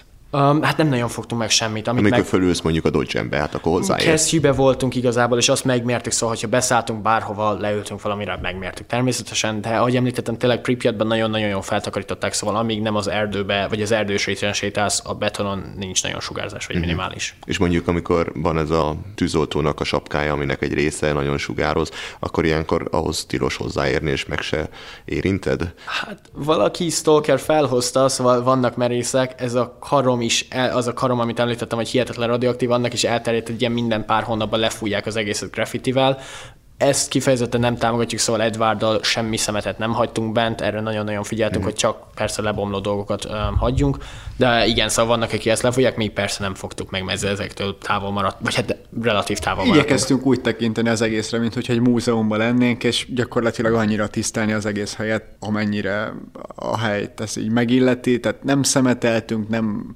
hoztunk el csak úgy akármit, nem romboltunk, nem grafitiztünk. És a stalkerek mindenki így áll hozzá, hogy nem szemetel és óvja, hát óvja az egészet? Vagy? Ez alapvetően nem, de, de például az, hogy így a városban, az utcákon így egyáltalán nincs szemét, ugye honnan lenne. Nyilván, ami szemét összegyűlik ilyen ételtasakokból, meg mindenfajta kajászzacskókból, azokat vagy kukázsákban gyűjtik, és akkor ott a, a házakban megmarad, de mi azokat is elhoztuk, nem akartunk semmit otthagyni. Elvileg nem nagyon tehát hogy elhozni szinte semmit nem szabad, mert hogyha a rendőrök azt megtalálják az embernél, akkor az, az komoly problémát jelenthet, de egy-egy szuvenért így elsőre, amit így találtunk, azt úgy elhoztunk, de ezen túl igyekeztünk gyakorlatilag úgy hagyni a hegyet, ahogy mi is találtuk. Na mi az a szuvenír? Mit hoztatok? Hú, hát én találtam egy 1986-os CCCP-s pénzérmét, ami, tehát pont a robbanás évében ott Pripyatban ezzel valaki fizetett. És... Menő. Igen. Az uh, itt van egyébként? Igen, igen, itt van. Csak... Majd megnézzük. Jó. Illetve talált Erik régi dozimétert, ezt a... Amit a likvidátorok használtak, uh-huh. amit felraktak a ruhájukra, és egy hónap után a Jupiter laborban, amit említettem, ott bemérték, hogy így körülbelül mennyi sugárzást kaptak valami fajta óvintézkedés, hogy védjék őket, persze, csak látszatnak. Ez sokkal inkább arra volt jó, hogy megtudják, hogy hol mekkora a sugárzás, mert hogy ugyanott dolgoztak alapvetően, és így valamennyire felmérték, hogy azon a területen akkor mekkora... És ezek nem sugároznak?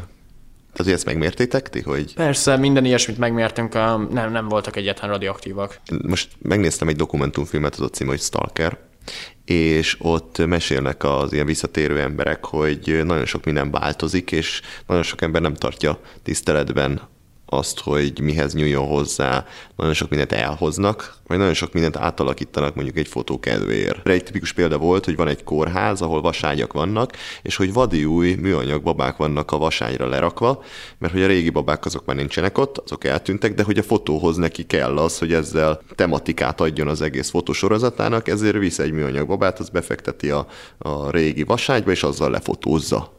Most ezt én elég furcsának és kicsit morbidnak Hát szerintem itt a, a hivatalos túravezetők a sarasak ebbe a landrész, nem a stalkerek. Um, igen, igen, én nem láttam új műanyagbabát, de az biztos, hogy a kórházban, meg minden ilyen túravezetői hotspoton, ahova viszik őket, tényleg szinte új papírok pont letéve úgy, hogy mindenki lássa, az ágyak úgy be, be, beforgatva, vagy pont úgy nézzen ki, mint ahogy volt hagyva. Elég kicsi az esély, valaki tényleg 35 éve lerakta azt a papírt oda, és az úgy ott maradt, főleg nyitott ablak mellett. Szóval szerintem a túravezetők egyértelműen berendezik ezeket. Annó berendezték, amikor még szabadott ugye bevinni turistákat az épületekbe, hogy úgy legyenek ezek tényleg, hogy a imponáljanak a turistáknak. Igen, amennyire észrevettük, a stalkerek, mint valami nemzeti parkban igyekeznek tiszteletben tartani, Egyedül talán a szemetelésemben többé-kevésbé nem mindenki ért egyet, de ilyen szempontból a turisták szerintem sokkal liberálisabban kezelik az egészet. Tehát ők... Többet ér egy fotó az, az Instára. Igen, igen, igen, és a stalkereknél sokkal kevésbé talán ezeken a fotókon van a lényeg, hanem inkább a, az érzeten, amit így az egész hely kölcsönöz. A stalkerek egyedül a graffitizés sajnos. Vannak bizonyos stalkerek, akik én graffitiznek. Én bármilyen stalkerrel találkoztam, ők mélyen elítélik ezeket, és, és nagyon megvetik őket, akik graffitiznek, de sajnos előfordul, mint ahogy Bajkonűrbe is előfordult, hogy legraffitiztek az űrhajót. A dokumentumfilmben azt is mutatták, hogy több mai trendi szubkultúra résztvevőin mennek be Csernobilba, csak azért, hogy az ő mutatványukat ott mutassák be, mert akkor az nagyobbat szól, idézőjelben, még akkor is, ha annak semmi köze nincs Csernobilhoz, Ukrajnához, meg semmihez, ami ott van. Például voltak a filmben fixibringások, meg BMX-esek, akiknek már nem elég bármilyen lakótelepen bringázni, nekik pont Csernobilban kell azt megmutatni. Aztán volt egy, egy ilyen installációs művész, aki egy mászókát teker be fonallal, mert hogy ez az ő művészete. Voltak grafitisek, meg ott voltak a bázisugrók, akik megint ugrálhatnának mindenféle házakról és tornyokról, de ők mégis Csernobilt választják. Szóval nekem egy ilyen furcsa érzésem volt ezzel kapcsolatban, mert úgy mutatták be, mintha bármit csinálnál, ha azt te Csernobilban csinálod, akkor az menőbb, vagy jobb, vagy nem is tudom. A graffitisikkel teljesen egyetértek meg a művészekkel is, akik ott, ott, ott bent csinálják. A bázisugrók az egyedül, akivel például nem értek egyet, mert ők nem hagynak ott semmit, ők csak a saját szórakoztatások miatt mennek. Sokan kérdeztek tőlem, hogy nem érzem azt, hogy igen, hogy ezzel megszentségetelni ott helyet, és hogy ez, ez tiszteletlen. Én úgy érzem nem, mivel utána jártunk ennek, ugyanúgy hagyjuk, ahogy az egész volt, a turista csoportok is ugyanezt csinálják valahol. Um, egyértelműen ez egy fura kérdés, hogy tényleg egy elhagyatott városban, ahol emberek meghaltak, oda megyünk szórakozni, úgymond. De szerintem ezzel így nincs gond, amíg nem rongolunk, amíg nem, amíg tudatában vagyunk ennek az egésznek. Hát meg alapvetően az, hogy, hogy oda megyünk, tekinthető az egész egyfajta kalandparként, és vagy múzeumként is, de minden esetre szerintem nem a szórakozás az elsődleges szempont, hanem az, hogy, hogy tapasztaltunk. Tehát ennél jobban vagy egyszerűbben szerintem nem lehet megérteni ezeknek a, az életét, a tragédiáját, meg hogy mi történt velük, míg így, hogy ott voltuk és láttuk, abszolút most ha véletlen hobbiból atomreaktort akarnék építeni, akkor kétszer is meggondolnám, hogy milyen óvintézkedéseket csinálok, de szerintem önmagában az, aki csak elmegy és ott van, az, alap, az abszolút tiszteletben tartja a hely szellemét, elvégre bármelyik másik városba is elmennek az emberek, és akkor ott vannak. Az meg, hogy meghaltak, nyilván ez adja egyfajta apropóját, tehát rengeteg olyan elhagyatott város van, ahova az emberek nem járnak, mert hogy nincs ilyen nagy neve, meg, meg nem kapta fel a média, meg, meg nem lett belőle egyfajta látványosság azt gondolom, hogy okkal látványosság. Tehát persze, hogyha nem tudnánk róla, mi sem mentünk volna oda, de így, hogy tudunk róla, szerintem abszolút nagy élmény. Dokumentumfilmben ugye mondják, hogy nem tudom hányszor jönnek vissza, és számomra az volt ott a kérdés, hogy miért nem mennek el egy bármilyen elhagyatott lakótelepre urbexezni, és ugyanúgy miért nem költöznek be oda egy hétre.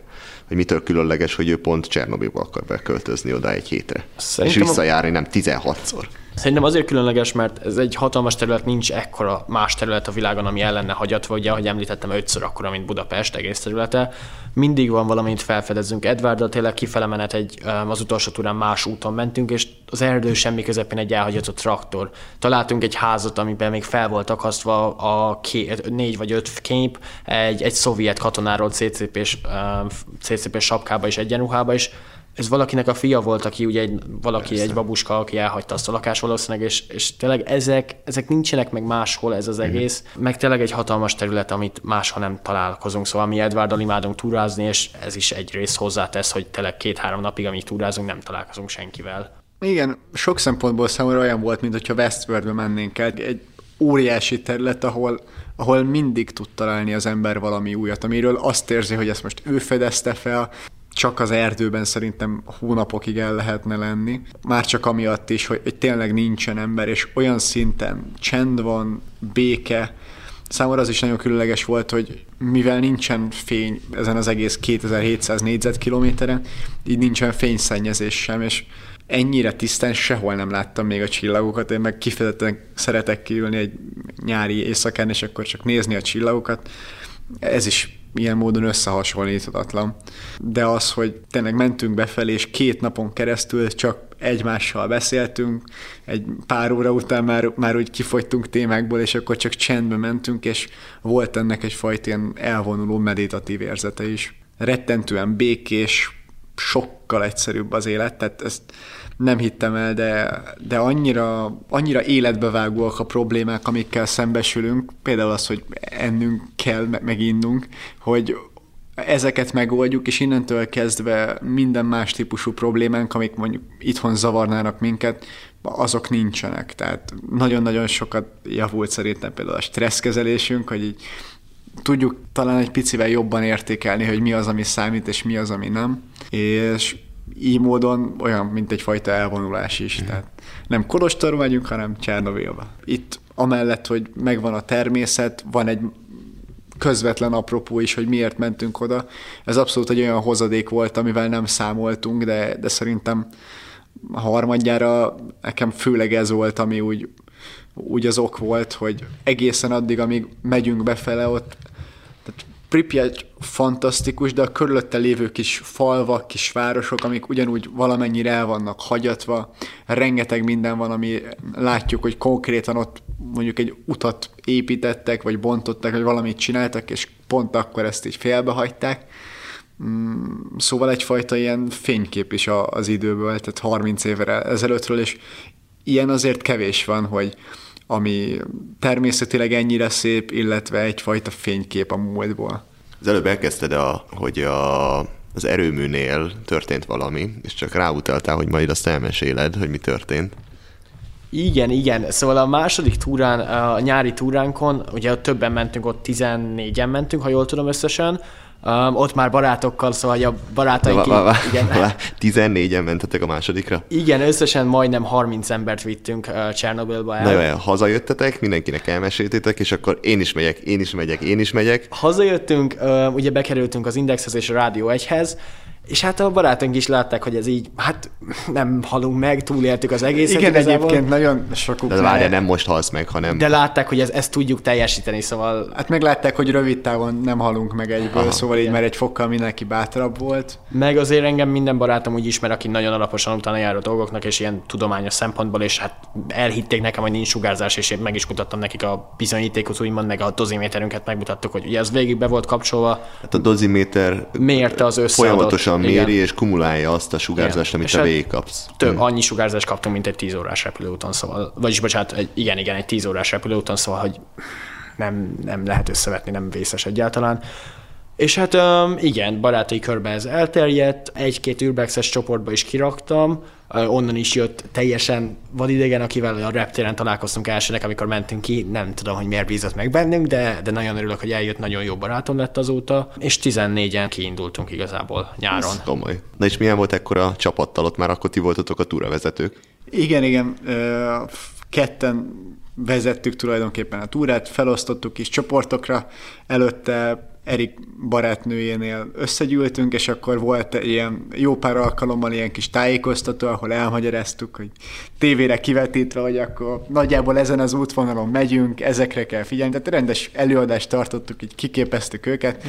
Olyan szempontból meglepő volt, hogy jött velünk három lány is másodjára. Tehát Igen, hát 12, 18, 19 éves és egy idősebb. Hihetetlen jól bírták, nagyon-nagyon meglepően um, tényleg, és, és nagyon bátrak voltak, és hát le a kalappal előttük igazából, hogy ezt így bevállalták. Uh-huh. És logisztika működött, nagy csapatként nem szúrtatok szemet senkinek. Hát uh, ugye ketté osztottuk, kettő-hárommá osztottuk a csapatot, volt, hogy másik útvonalon is mentünk, és, és igen, így, ne, így nem szúrtak ki. olyan szempontból örülök annak, hogy így történt, hogy az, aki ezt könnyedén meg tudja csinálni, annak sokkal kisebb élmény ilyen szempontból, mert nincs az a meghaladja önmagát élmény, viszont aki életében eddig 20 km túrázott, és azt is így középiskolában egyszer, amikor elrángatták, majd eljön egy ilyen túrára. Nem azt mondom, hogy ez a jó ötlet, de nagyon-nagyon sok embernek megváltozott így a hozzáállása az élethez. Sokan, tehát hogy megkeményedtek, Mennyit mentetek? Hány kilométer a táv? Összesen másodjára a teljes út, amennyit mentünk, az olyan 160 km. Azért az nem kevés ám egy Nem, 10, nem. 10x kilós hátizsákkal. Igen, kifele menet azért jóval Főleg, ha valaki nem nincs edzésben. Persze, hát elvittünk mindenkit egy teljesítménytúrára előtte. Ha felmértétek? Igen, felmértük, hogy, hogy tényleg hogy bírják meg, hogy lássák a felszerelésüket, hogy tényleg most ebből áll, kint Mhm, alszol az erdőbe, ez milyen. Ez muszáj volt, mert hát lehetett volna ebből nagy komplikáció, mert persze ott, hogyha valami történik, nincs térerő, nem, nem lehet tudni, hogy mi történjen. És igen, és akkor velük így megindultunk. Ide úgy, jutottunk, hogy elkezdted mesélni, hogy a másodikon 14-en voltatok, és hogy a, a reaktor mellett a falnál valami történt, amit majd mindjárt elmesélsz nekünk. Igen, szóval kifele menet jöttünk, és Edvárddal vezettük a csapatot, és két út van, a reaktortól körülbelül 750 méterre mentünk el. És két út van, az egyik, ami ketté ágazik, az egyik balra visz be a reaktor bejáratába, ahol ugye a munkások stb. megy, a másik meg el Duga felé nagyjából.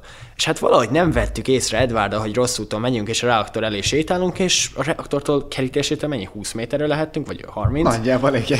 És Edvárddal megálltunk, elővettük a telefonunkat, hogy megnézzük, hogy ez hogy lehet, hogy akkor most hol vagyunk. Igen, kicsit csodálkoztunk, hogy ez meglepően közelének és nagynak tűnik, és úgy elsőre ez nem rém lett, hogy en- ennyire nem vettük észre. Tehát azért ez a reaktor, ez egy óriási valami, és hogy így nem tűnt fel. És akkor nézzük térkép, de nem is itt vagyunk, vagy, vagy, vagy nem jó helyen vagyunk, és akkor így láttuk, hogy hát basszus, teljesen rossz irányba letértünk, és ekkor, amikor ott nagyban próbálnánk újra kalibrálni a helyzetet, hogy akkor most merre menjünk, akkor ránk kattintanak egy jó pár reflektort, és mint a bűnözői filmekben, amikor így a rendőrök megvilágítják a betörőket, és akkor így elkezdenek futni, és van ez ö, hosszú pillanat, amikor így mindenki gondolkodik, és Igen. akkor futás, és megindultunk ezerrel egy ilyen Mind a homokmezőnken. 14-enek. Igen, Igen, igen. hát gyakorlatilag tényleg vak sötét volt, és amikor felkapcsolták, ezek katonai reflektorok kilométereken át be lehetett látni mindent, hihetetlen erős fényűek voltak. Egy másodpercre mindenki lefagy, annyit hallasz, hogy 80 egyszerre bazd meg,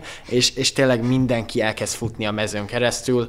Rengetegen elestünk, mert volt egy ilyen árok, amit nem láttunk. Hirtelen lőnek mögöttetek. És nem, nem Hála az elmaradt, annak nagyon örültünk.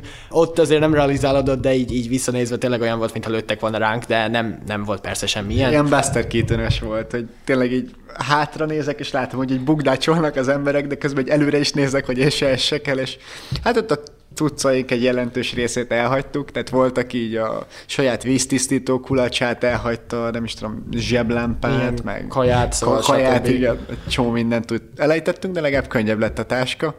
Hát ott futottunk egy jó pár kilométert, mire, vagy egy, egy-két kilométert, mire megálltunk. Együtt maradtatok Együtt akkor. maradtunk, akkor ránk kapcsoltak még egy sor reflektort, amivel még messzebb lehetett ellátni, hát akkor még mentünk tovább, és hát ott azért úgy relatív nagyobb volt a sugárzás, de persze rövid ideig tartózkodtunk, szóval annyira nem volt gond, de azért nem volt kellemes egy radioaktív hát, pusztaságba futni. Um, és hát végül nagy nehezen kiukadtunk az útra, egy darabig maradtunk az erdőbe, hogy nem jönnek járőrök, stb. De nem jött semmi sem. Vagy, Való- vagy, vagy nem találtak meg. Nem találtak, és valószínűleg ott nem érdekli őket, amíg nem mászol be a reaktorhoz. Szóval ugye ott egy külön szervezet védi ezt a reaktort, és ők, nekik az a fontos, ugye, hogy a reaktor biztonságban maradjon, szóval szerintem rájöttek, hogy stalkerek vagyunk. Ránk kapcsolták ugye a második sor reflektort is gondolom, nem akarták, hogy visszapróbáljunk mászni, mert lehet, hogy azt próbálták, hogy próbálunk bemászni, és hát igazából innentől nem érdekelte őket, amíg nem megyünk be. Ez volt a kifele sztori? Ez a második kifele sztori, az első kifele sztori is igazából érdekes, ugye, ahogy említettük, Edward sajnos elhagyta a hálózsákját, és hát ugye éjszaka Pripyatban nem volt gond, mert ott a szobában ilyen 5-10 fok között volt, én is odaadtam a kabátomat neki, és így viszonylag meleg volt. De ki be és kimenet, viszont az erdőbe Nincsenek, aludtatok. igen, nincsenek nagyon házak, vagy amiről tudunk, um, és ugye mínusz két fokba egy kabátba aludni, hát valószínűleg nem élné meg a reggelt, nappal pedig nem lehet elindulni, mivel kifele menet a főúton a reaktor előtt kell menni, ugye, ahol rengeteg katona járőr van, és ezért csak éjszaka lehet megindulni. Szóval hát arra az elhatározásra jutottunk, hogy ezt a Hogy összebújtok egy hálózsákba. Odáig még hála nem jutottunk el, de ezt a majdnem 60 kilométeres távot, hogy egybe lesétáljuk akkor, este 8-tól indultunk, és meddig délután? Nem, hát a terveink szerint mi tudtuk, hogy ezt le tudjuk sétálni, a két srác pedig mondta, hogy hát ez neki meg se fog kottyanni. Picit ott voltak fenntartásaink, mert ugye nekünk a kis táskánk, ami kézi podgyászként elfér, az úgy, az úgy cipelhető, de szóval Mikaelnek mennyi volt? 25 kiló volt, Körülbelül csak igen. a táskája, és még eme... Szerintem a táskája nem volt 25 kiló. De, szerintem csak a táskája, és még a felszerelése volt. még Ja, hogy abban, amiben volt pakolva. Igen. Ja, úgy igen, igen, igen. Tehát, hogy ő kb. 30 kilónyi cucca jött, azt úgy picit nehezebb cipelni, de azt mondták, hogy elfogyasztották a kajáikat, meg kipakoltak, hogy, hogy menni fog. Hát, mennyi? Mentünk szerintem egy olyan 30, 30 kilométert aránylag jó tempóban. Azt vettük észre egész sokszor, hogy mentünk 100 métert, és már 50-et rájuk vertünk. De Igen. Eriket tényleg jó tempóban tudtunk menni autóúton, ilyen 8-9 kilométerrel. Igen, hihetetlen hogy gyorsan. Elég Hát jó, hát hát, ilyen 8, hat és 8, nyolc között, igen. 8 mentünk elég sokszor, de egyszer, amikor így Mikhelynek elfogyott az energiája, így gyakorlatilag azt vesszük észre, hogy megáll, ugye pont hajnal volt már, hogy kezdett feljönni a nap, és akkor akar csinálni egy csodálatos képet, megcsinálja, elrakja a telefont a zsebébe, és egy oldalra eldölt, így mint egy ilyen szenes és, és akkor ott Elfogyott próbál- az energia. Elfogyott az energia, és akkor kérdez, hogy srácok, ti, ti mi- mit nyomtok? Mert mert ezt egy képtelenség, hogy, hogy lehet józanul bírni, hogy, hogy adjunk már neki is abból, amit mi... Hát semmit. Hát, hát ott az utolsó mennyi 15 kilométeren gyakorlatilag gyökkettővel mentünk, és Szerintem nem tudom, hányszor akartuk ott hagyni a srácot, csak Rengetegszer. azt még nem tudtuk, hogy hogyan jussunk el uh, Kievbe, és akkor ott volt, hogy ők mondták, hogy akkor majd levisznek minket, meg hogy jönnek. Meg, Kocsival voltak? Vagy, hogy... vagy Igen, igen. Hogy Hát a- nekik kint várt a kocsiuk? Um, vagy... vagy taxi felvett minket, és egy 5 kilométerrel odébb bevitt egy városba, és ott volt a kocsijuk. Mhm. Mm. Um, és nekik volt ugye Stalker taxi kontaktjuk. Hát és igen, visszatérve a hídhoz akartunk reggel 6 hétre érni, ugye, hogy átkeljünk még sötétbe a hídon. azon, amin befelé ugye Igen. ugyanúgy sötétben tudtunk csak átkelni, és hát hát ö, 8-ra értünk oda, vagy 8.30-ra, és már autóforgalom volt, és a hídon is ugye úgy futottunk, hát hogy jöttek az autók, egyszer le is kellett bukni, és hát utána futottunk gyakorlatilag így googolva próbáltunk át surranni a hídon, és amikor így hallottuk, hogy jönnek, akkor így lehasaltunk. Pont van egy ilyen, hát egy ilyen szalagkordon van ott a hídnak az egyik szélénél, és akkor ott van egy ilyen gyalogos járda, és akkor valamennyire úgy fedve voltunk, de de az úgy egészen izgalmas, és sikeredett, hogy nem tudom, négy vagy öt autó elment, mire átértünk azon a 300 méter hosszú hídon, és akkor megyünk lebukni, megyünk tovább lebukni, felsállni, maradunk, és akkor megvárjuk az autókat. Aztán végül átértünk, és egészen hosszú, már csak azért is szenvedés volt számunkra is, mert rettentően lassan mentünk. Tehát tényleg ez a 60 kilométer, ez ilyen erőnléti túránál úgy, úgy bele tud férni, de ha azt a 60 kilométert 20 óra alatt kell megtenni, az, az úgy azért mégiscsak sok. Ráadásul olyan nagyon nem is akartunk már megállni, hiszen azzal továbbra is úgy, úgy húzzuk az időt. Persze. Végül, amikor így kijutottunk, és bennültünk a taxiban, meg mentünk már Kiev felé, akkor ott volt egyfajta ilyen nagy ováció, hogy hazatértünk. Biztos, hogy megcsináljuk. Hát meg azóta jobb lett az útvonalunk, szóval, hogy, hogy mi az, én az befele menet a taxis, ez, ez is egy érdekes sztori, de a taxis máshol tett ki minket egy jó pár kilométerre odébb, mint ahol terveztük ezt, majd rögtön elmesek miért, és ott igazából egy nap alatt beértünk 12 óra alatt a csapatommal, szóval, hogy már az útvonalunk is jobbak sokkal, mint ami volt.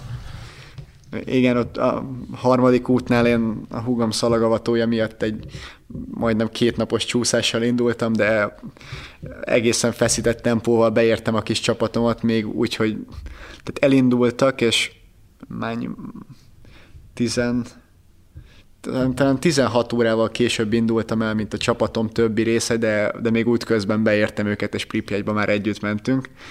Hát ott annyi volt, hogy ott három kocsival indultunk meg, ez az utolsó őszi túra, és az első két, az első két kocsiba Edvard csapata volt, az enyém meg később jött, úgymond, és amint megjött a mi taxink, hívott az első csapatból Áron, hogy, hogy ne menjünk, mert őket elkapták a határőrök már a határon, és hogy, hogy máshova menjünk. Hát ezt valahogy Tomás... milyen határőrök? A, a Csernobili határőrök, hogy ott vártak az erdőbe, és amint megérkeztek... Az erdőbe várták hát őket? az erdő mellett, vagy Aha. hogy mondjam, és amint át, vagy még a határ előtt, mielőtt átlépték volna a Csernobili határt, le tartóztatták őket, nem tartóztatta le őket, de ugye megállították, útleveleket lefényképeztek mindenkiről fotó, bírságot nem kaptak, mert hogy még a zóna szélén voltak, de meg kellett várni, hogy megvárták, hogy jöjjön egy új kocsi, vagy aki elviszi őket egy taxi és, és meglepően komolyan vették, abba a taxiba be, beszálltak, és ugye megbeszéltek a sofőrrel, hogy akkor egy másik ponton tegye ki őket.